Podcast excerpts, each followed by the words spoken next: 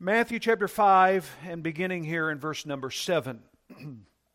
the Bible says, Blessed are the merciful, for they shall obtain mercy. Blessed are the pure in heart, for they shall see God.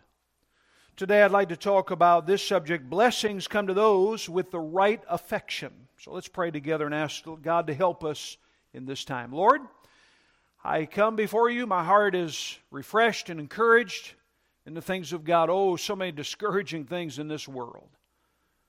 But Lord, to the Christian who lives for Thee and begins living according to the plan that you have laid out in the Scriptures, there's great blessings that come. And I pray that you just help us in this moment to be reflective on what you have for us. May we be obedient. And we pray these things in Jesus' name. Amen. We're in a series called Counterculture Living, Living God's Way in a Godless Society. I suppose I've shared this probably already a couple times, but it wouldn't hurt to rehearse a little bit the context of the passage of Scripture that we're reading.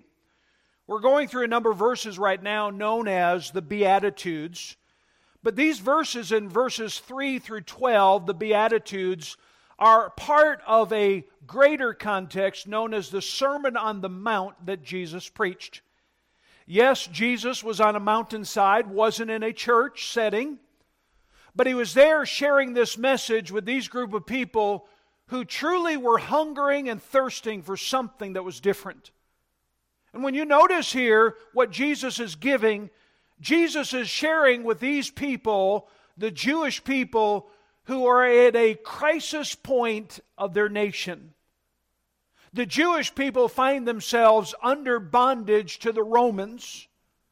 Politically, they're under bondage to these people. Economically, they have nothing that is going for them because most of their taxes and everything is going to support the Roman government, very little for themselves. But truly, the greatest thing that they are concerned about is the spiritual realm. You see, in this day, the Jewish people had a group of people known as Pharisees who were overseeing the religious life of the Jewish nation. And the Pharisees weren't just simple teachers of the law, people that knew the law. They were ones who actually went a step or two further and they noted this with the Jewish people that unless you keep the commandments, you cannot go to heaven. And so, no wonder why Jesus said in Matthew chapter 5, verse 20, where it shocked them, that unless your righteousness exceed the righteousness of the scribes and Pharisees, ye shall in no wise enter into the kingdom of heaven. That shocked them. But Jesus is not sharing follow the Pharisees exactly what they do, and you'll go to heaven. Jesus is letting the Jewish people that he's preaching to know that it is not a righteousness like the Pharisees that was all outward. How sad it is that in Christian circles around our world, we have people who think if they check this box in their life, if they follow this prescription, if they do these things, if they look this way on the outside, they've got it made. But I'm here to tell you that Jesus in this sermon went to the core of the issue. He went to the heart. And my friend, unless you deal with the things of the heart, you're not really doing any business with God at all. Because God desires not to deal necessarily all with the outside. He wants to deal with the inside because once the inside gets dealt with, the outside takes care of itself. All of the habits, the addictions, all of the things that we see, you and I on the outside, those things will take care of themselves. But Jesus, in preaching, went straight to the heart. And he said, if you deal with these things and if you follow this way that I'm sharing with you, you will have a blessed life. In fact, two weeks ago, we noticed that there are blessings that are given to those that have the right attitude. In other words, to enter God's kingdom, you must come broken, like we sang, poor in spirit. That's the Bible's terminology. You and I will find true joy and comfort when we see ourselves and this world for what it really is. That is, we mourn. There's going to be something on the inside. But blessed are those that not only come with the right attitude, but with the right approach. You see, a true member of God's kingdom will accept the mishaps of life as from God and will trust Him. Those are the meek. And then, if you're truly a child of God, you will desire the things of God. We ended last week's message with this idea of hungering and thirsting for righteousness. But today I want you to see that blessed are those who come with the right affection. In other words, in verse number seven, there ought to be an affection, a feeling or devotion that we have for others around us. And there truly should be an affection, that is, a feeling and a devotion that we have towards our Master, which causes us to be pure in heart. So let's unravel verses eight, 7 and 8 and see the blessings that come in this area. First of all, according to verse number 7, I want you to note here that those who give compassion will receive it in return. Those who give compassion will receive it in return. Now we're talking here about the merciful. So let's let's talk here about this idea of mercy and let's first of all explain mercy. Now, I suppose if you're going to explain mercy, most of us in Christian circles, we throw these two words around, mercy and grace, we throw them around very flippantly. But we really don't think about what they mean. Mercy and grace, we might think they're uh, synonymous terms, but really they're different. How are they different? Well, mercy is the act of withholding something bad that we might deserve, like punishment. If I don't get punished for something, I've been shown mercy.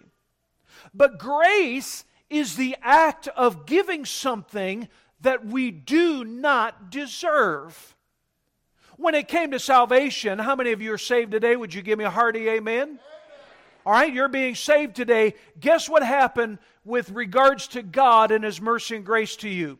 In His mercy, He does not give you what you deserve, that is hell.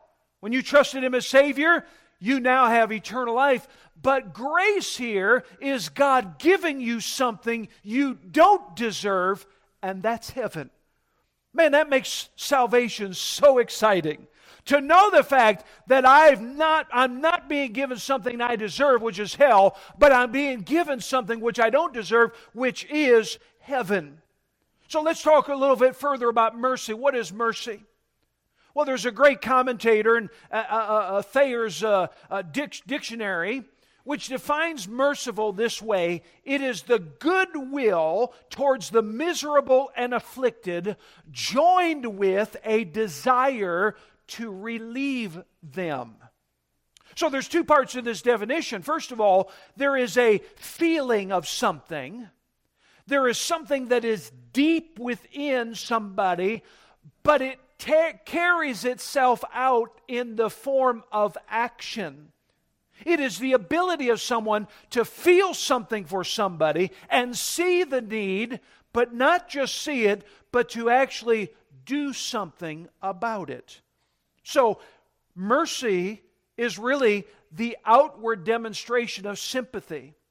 You see, the, the stress here of mercy, we think more mercy just of feeling.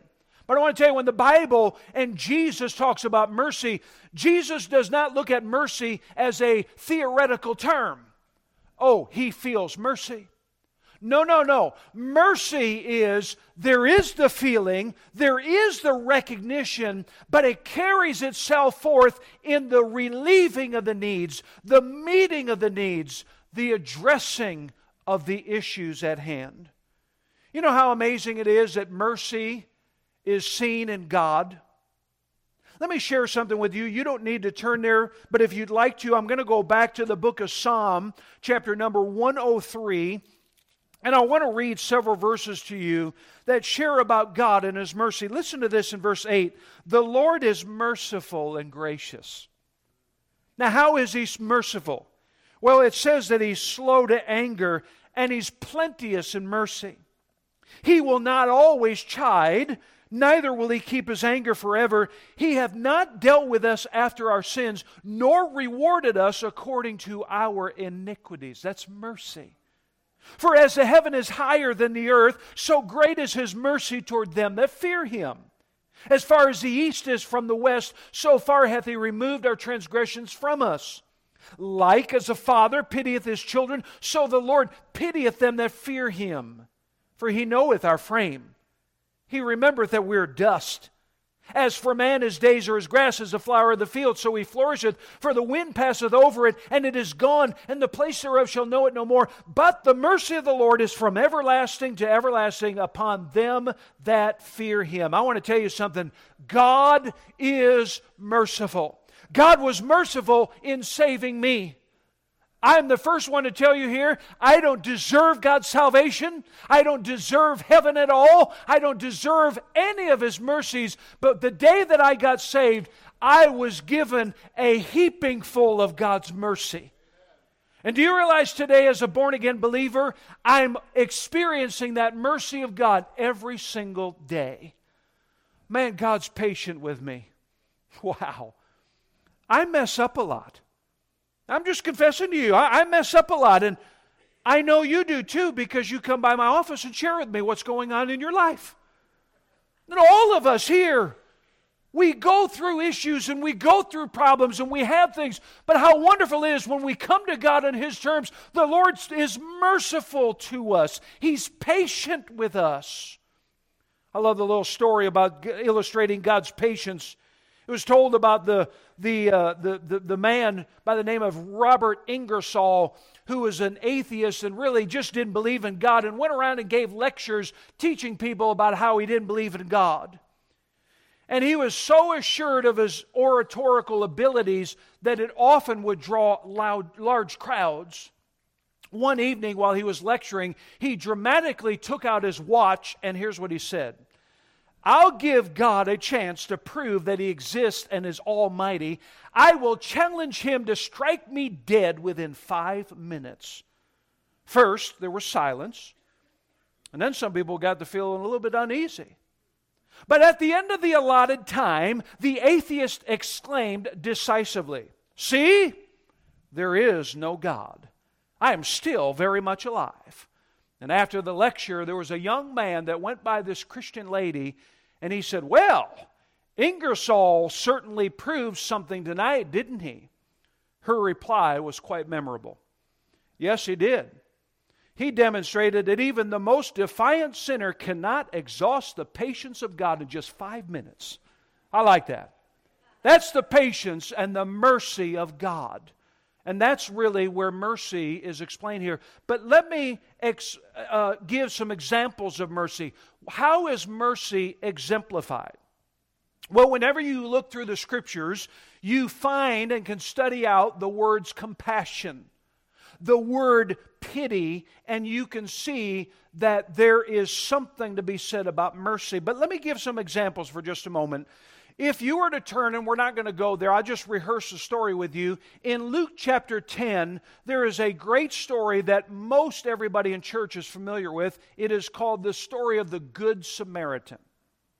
Now, here's a particular man that the Bible says one day that he was going down from Jerusalem to Jericho, and it was a place that robbers were known to be and thieves. And so while he's traveling, he must have been traveling alone, he had gotten robbed and beaten up and basically left for dead. And how interesting as Jesus begins to craft this illustration, this beautiful story, Jesus says that there was a Levite, a religious man, who walked by, and the Bible says that he saw him the word saw is this idea. He looked at him, not just a glance, but he looked and he processed this in his mind. But the Bible says he went on his way. Then there was a priest, again, another religious man, somebody you'd think would stop. And this man, the Bible says, he looked, again, similar word that is used here. He looked at it, he thought about it, but he passed by on the other side and left that man alone who needed some help. Jesus shares about the Samaritan, a very unlikely person to reach out to a Jew. And what does the Samaritan do?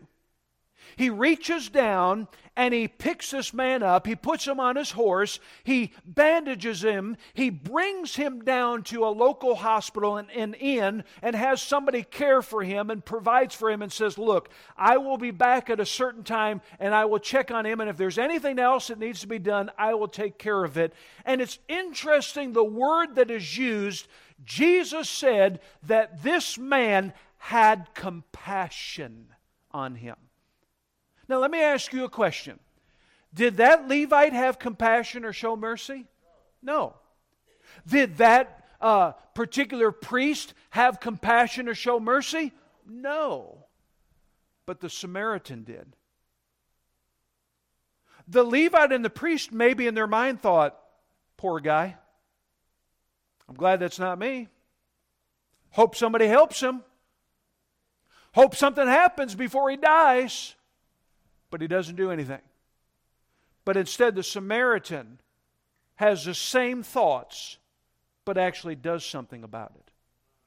How amazing it is to see throughout Scripture how mercy is exemplified. But let me talk now about mercy being employed. How can you and I show mercy? All right? Explained real simple. It is compassion that is in action. It's seen in Scripture. I can go through many other things. The alms giving in the Bible. As people would give things, they did it to help out the poor, to help out those that were in need. How can you and I show forth mercy? Well, let me just tell you it's having that compassion, having that pity for the tragedy that somebody else is facing. It's you and I seeing the need and actually responding to it. You see, mercy has no room for selfishness. Mercy is all action. You and I can show mercy by giving the gospel to somebody. You say, Well, preacher, you mean giving the gospel to somebody is an act of mercy? Absolutely. If you look through the scripture and you realize the pitiful situation that the lost are in, let me tell you, the reason most people don't give a gospel track don't witness to their neighbors, don't share the gospel because they truly do not see the need that each lost person is in. If you saw the lost like God saw them, you'd be the best soul winner there ever was of Calvary Baptist Church. If you saw the lost as God sees true in their heart, you would be evangelistic in getting the gospel and showing mercy to them. So I want to tell you, showing mercy is by giving the gospel. Showing mercy is in this that I don't seek vengeance with somebody, I don't hold a grudge. Instead, I forgive them. That's mercy. You say, well, preacher, you know what? You, you just don't understand the hurts that I faced.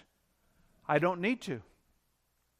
I look to the Lord Jesus Christ, who's commanded us to forgive other people. I look to the Lord Jesus Christ, who He Himself has been hurt, ridiculed. Uh, uh, uh, everything has been done to Him. And yet, what did He do while He was on the cross? He said, Father, forgive them. They know not what they do. He didn't seek retaliation, He didn't seek vengeance, but yet He sought the forgiveness of those around Him. And that's showing mercy here Showing mercy is helping a hurting child.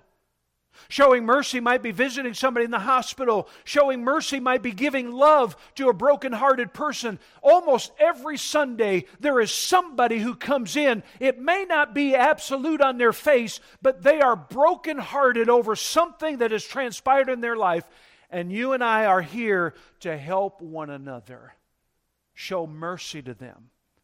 Oh, we walk by and we think to ourselves, preacher better get done pretty soon because I got to get on to lunch. How about showing mercy to somebody who's in need? And if you're that hungry, just bring them to the dinner table with you and you can talk over the dinner table, okay? But mercy.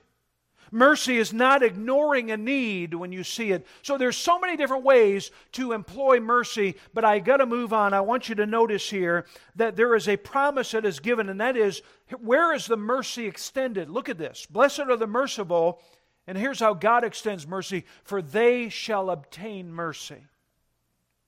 Oh, isn't that wonderful? Do you realize that every beatitude that is given, there is a promise that is given? And how amazing when we show mercy to others, God shows mercy in return. When I forgive somebody, can you follow up what's next? God forgives me. When I help somebody else in need, God's going to bring somebody by my place when I have a need. God shows mercy to us, and He extends mercy to us as we begin to demonstrate it to others. That's verse number seven. What a powerful verse here. Those being right with God. But now I want you to notice verse number eight. Those who are right with God will truly know Him. Those who are right with God will truly know Him. Now, how interesting it says here Blessed are the pure in heart. Pure. Pure or purity is defined uh, as things, something that is not mixed or adulterated with any other substance or material. It's amazing. I was thinking through the last few days how many products are labeled as pure. Pure honey, pure orange juice, pure maple syrup just to name a few. There's a lot of things that are talked about that are pure. But I want you to know when the Bible speaks about purity, it's not speaking so much about the physical realm or that which we hold in our hands. It is speaking about that which is of the heart and being clean or whole before God. And so when we use this word in this context, the word pure, we now start thinking of impurities of the soul just like there are impurities that may affect the body. Now, let me kind of differentiate here between these impurities. There's a lot of physical impurities that we are concerned about in this life, a lot of moral and physical impurities. In our lifetime, we have heard so much about the AIDS epidemic. It's estimated that in the United States alone, 1.2 million people are infected with HIV. There are thousands of venereal diseases. There's about 2.53 million people in the United States with a sexually transmitted disease, and that is an increase of 7% from 2017 to 2021. Sadly, more than half of these venereal diseases were reported among those in the age bracket of 15 to 24. We deal today with so many physical impurities, not only of diseases like sexually transmitted diseases, but we deal with things and are concerned about water contaminants. We're concerned, we've heard so much since the hurricane last year, of mildew we're concerned about viruses. So there's a lot of physical impurities that we think about how those could affect us. But when Jesus says, Blessed are the pure in heart, he's not referring to those. Not that Jesus didn't care about those things. But again, Jesus goes to the crux of the matter, he goes to the heart, the moral impurities. We're dealing with things that have to do with the heart. We're dealing with things that deal with the spirit of man. The heart is not necessarily in the Bible that organ in your body that pumps that blood out, though that's what we refer, refer to it, and you're true and accurate on that. But the Bible's reference to heart here is the inner man, the spirit of man. Isn't it amazing how the heart is the center and source of all of our life? Jesus said in Luke 6:45, "A good man out of the good treasures of, of his heart bringeth forth that which is good." And an evil man out of the evil treasure of his heart bringeth forth that which is evil. For the, the abundance of the heart the mouth speaketh. Proverbs 23, verse 7, Solomon wrote these words For as he thinketh in his heart, so is he. You see, what's in the heart is going to affect the life. Jesus rebuked the religious leaders of his day for not taking care of the heart. Luke 11 39, the Lord said unto him, Now do you Pharisees make clean the outside of the cup and the platter, but your inward is full of ravening and wickedness. Matthew 23, verse 27 to 28 Woe unto you, scribes and Pharisees, hypocrites! For you are like unto whited sepulchres, which indeed appear beautiful, but are within full of dead men's bones and of all uncleanness. Oh, these people knew what Jesus was referring to. They would walk through town, and where people were buried were these tombs, and people would paint them on the outside, and boy, they would look beautiful on the outside. But if you walked in, there might be a stench. You walk in, all you'd see was dead man's bones in there. But I want to tell you something. What Jesus was getting at with the religious leaders is you're no different than those painted sepulchres. You may look good on the outside, but your inward is not clean. No wonder why Jesus said that blessed are the pure in heart. You know, as we deal with moral impurities, we need to think about ourselves, but I think about what's going on in our nation today. Our country is in trouble. And I'm not talking about because we've elected certain people in office. I could care less about that. I mean, I do care about it, but that's not the crux of the matter. The real focus should be on the immorality and the wickedness that is going on each and every day in our country, and that is being tolerated. Sad. Proverbs 14 34, this is a verse that you know well. It should be on the screen here. Notice what it says Righteousness exalteth a nation, but sin is a reproach to any people.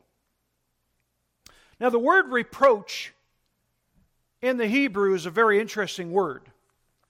Reproach means kindness or goodness but now don't get carried away in reading this verse because you think to yourself, oh my, does that mean that sin is a demonstration of God's loving kindness and good goodness to us? No. Here's how the verse could be read, and I, am not doing any disservice to the scripture, but listen to this. The verse could say this Righteousness exalteth a nation, sin is anything but loving kindness to any people.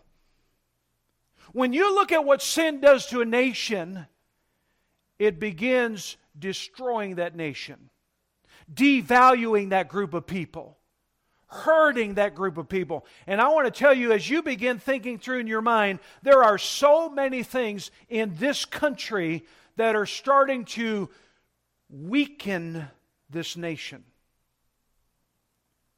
When I think about America today, I think about what our school districts are doing. Does that mean every school district is bad? No. Does that mean every school teacher out in the public sector is a bad and wicked teacher? Absolutely not. We've had many of them come through here at Calvary Baptist Church, and I know many good teachers in the public sector. But I'm telling you, those that are running it from the top down are doing everything they can to hurt our children. There are school districts today that are withholding information from parents concerning key issues. To me, this is a non issue. If I had somebody come to me and say, Well, we want to do this with your children, I would stop them right there. I'm saying, Sorry, they're not yours, but neither are they mine. They're on loan to me from God. And therefore, how I raise them, what I tell them, what I teach them, where I take them is up to me according to the Word of God, not you. And I know today you say, well, preacher, you know, there's some bigger things that are going on. Hey, you can talk all the politics you want, but I'm telling you, what they have done is they've stepped into our arena, they've stepped into the moral agenda. And it's high time that Christians come back and stand up for what's right. And don't let the arguments go on on Facebook and social media of all of these people say, well, you just don't understand, and, and we, we need all of this uh, uh, religious talk taken out and various other things. My friend, stand on the Bible and follow the prescription that God has given to us. Oh, I could go on and on with things that are going on in our country. Abortion today is a blemish on our nation, immoral behavior telling you, all of those things, righteousness will exalt a nation, but sin is a reproach. That is, the loving kindness of God starts fading away because there's so many problems in our society. Think of another verse here, Psalm chapter 51, verses 6 through 10. If you know your Bible well enough, you know that Psalm 51 is a psalm that was given by David after he had committed sin with Bathsheba. David had committed such a, a heinous sin. And I don't know how long it was, but it was a long enough period of time that David was affected in his heart. He was guilty before God. But he didn't do what it took to get right with God, and it took a man by the name of Nathan, a prophet, to come before him and said, David, you sinned. You got to get right with God. David writes Psalm 51 to get clean before God. David writes this psalm and asks God to cleanse him, to wash him of all the sin, the guilt that is in his life. Look at this passage in Psalm 51. What a powerful passage. Behold, David said, Thou desirest truth in the inward parts, and in the inward, part, inward parts, hidden parts, thou shalt make me to know wisdom. Purge me with hyssop, he said, I shall be clean. Wash me, and I shall be whiter than snow. Make me to hear joy and gladness, that the bones which thou hast broken may rejoice. Hide thy face from my sins and blot out all mine iniquities. Create in me a clean heart, O God, and renew a right spirit within me. Now, I love what David asked for here. There's some things I want to highlight from this passage.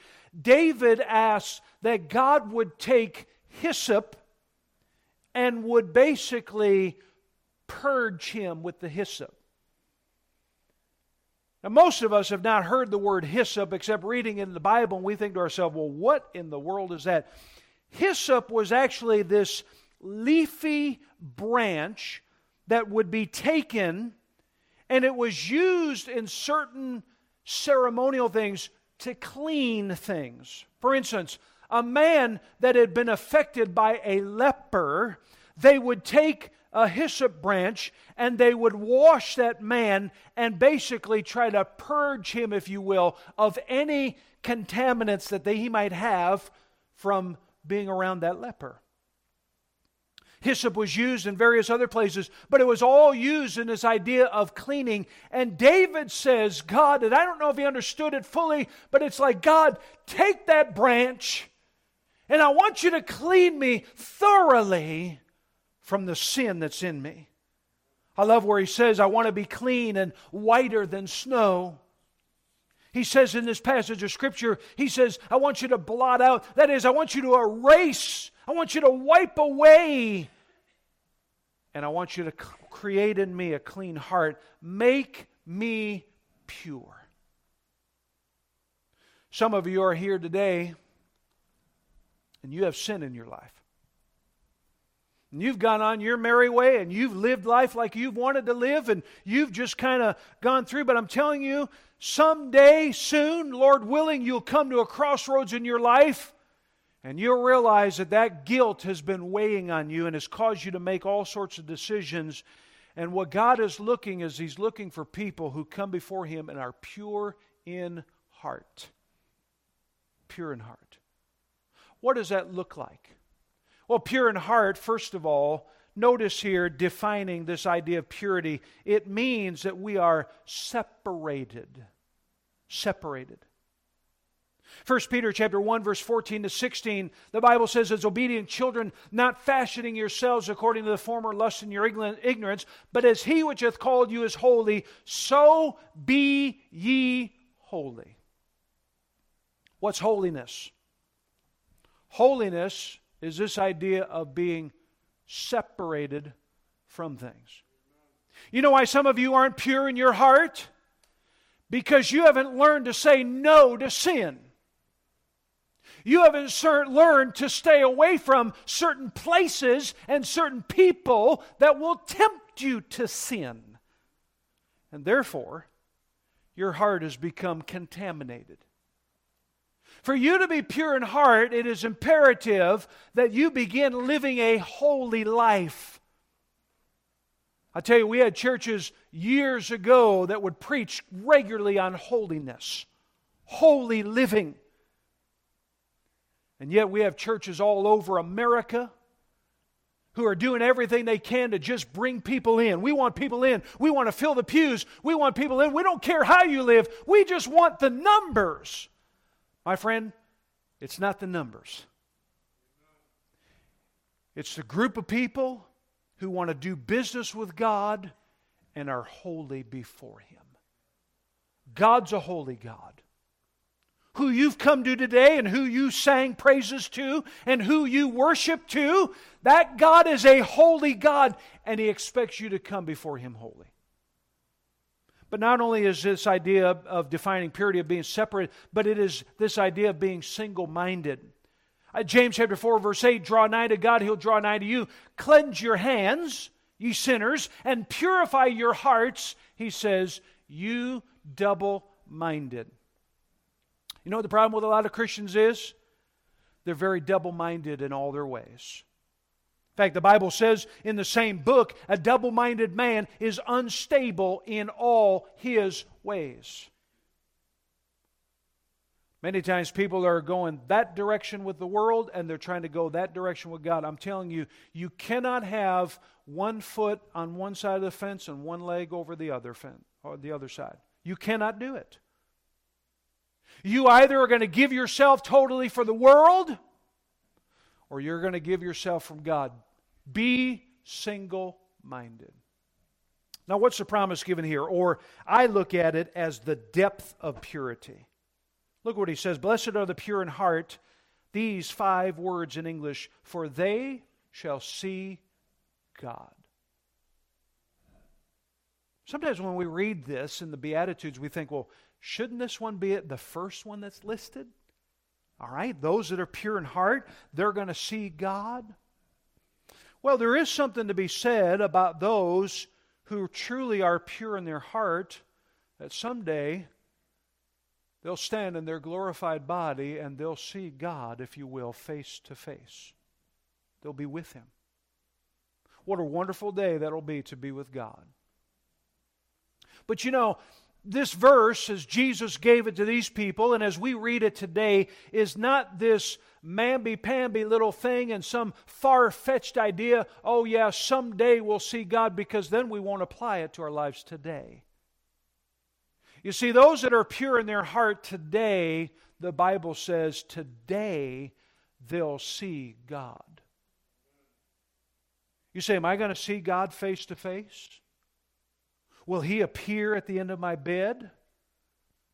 I'm not telling you he's appearing at the end of your bed. And I'm not talking about a physical apparition where you will see with the physical eyes God.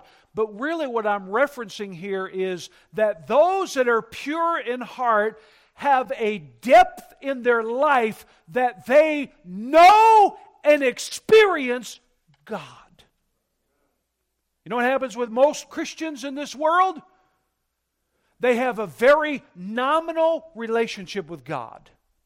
They come in, they sing their songs, they do their duty on Sunday. The rest of the week is for themselves, and they really do not know God. But the people who endeavor to be pure in their heart, and who endeavor to be separated and who endeavor to live holy lives, they are the people who actually will see God. Look at this last passage I'm going to leave and I'll close. Psalm 24, verses 1 through 4. Look at this passage of Scripture. The Bible says, The earth is the Lord's and the fullness thereof, the world and they that dwell therein, for he hath founded it upon the seas and established it upon the floods. Now, notice verse 3, what he says Who shall ascend to the hill of the Lord? Or who shall stand in his holy place? In essence, before we go to the next verse, here's what he's asking Who can come to God to worship with him? Who can be in God's presence? Right where God is, on his holy hill, in his temple. Who actually can approach there? The psalmist doesn't leave us without answering the question. He says, He that hath clean hands and a pure heart. If you want to know God, get right with Him. If you want to know God, keep short accounts with Him. Don't let sin fester in your life. Don't let sin kind of take you away down this path away from God. Deal with what God is dealing with you about.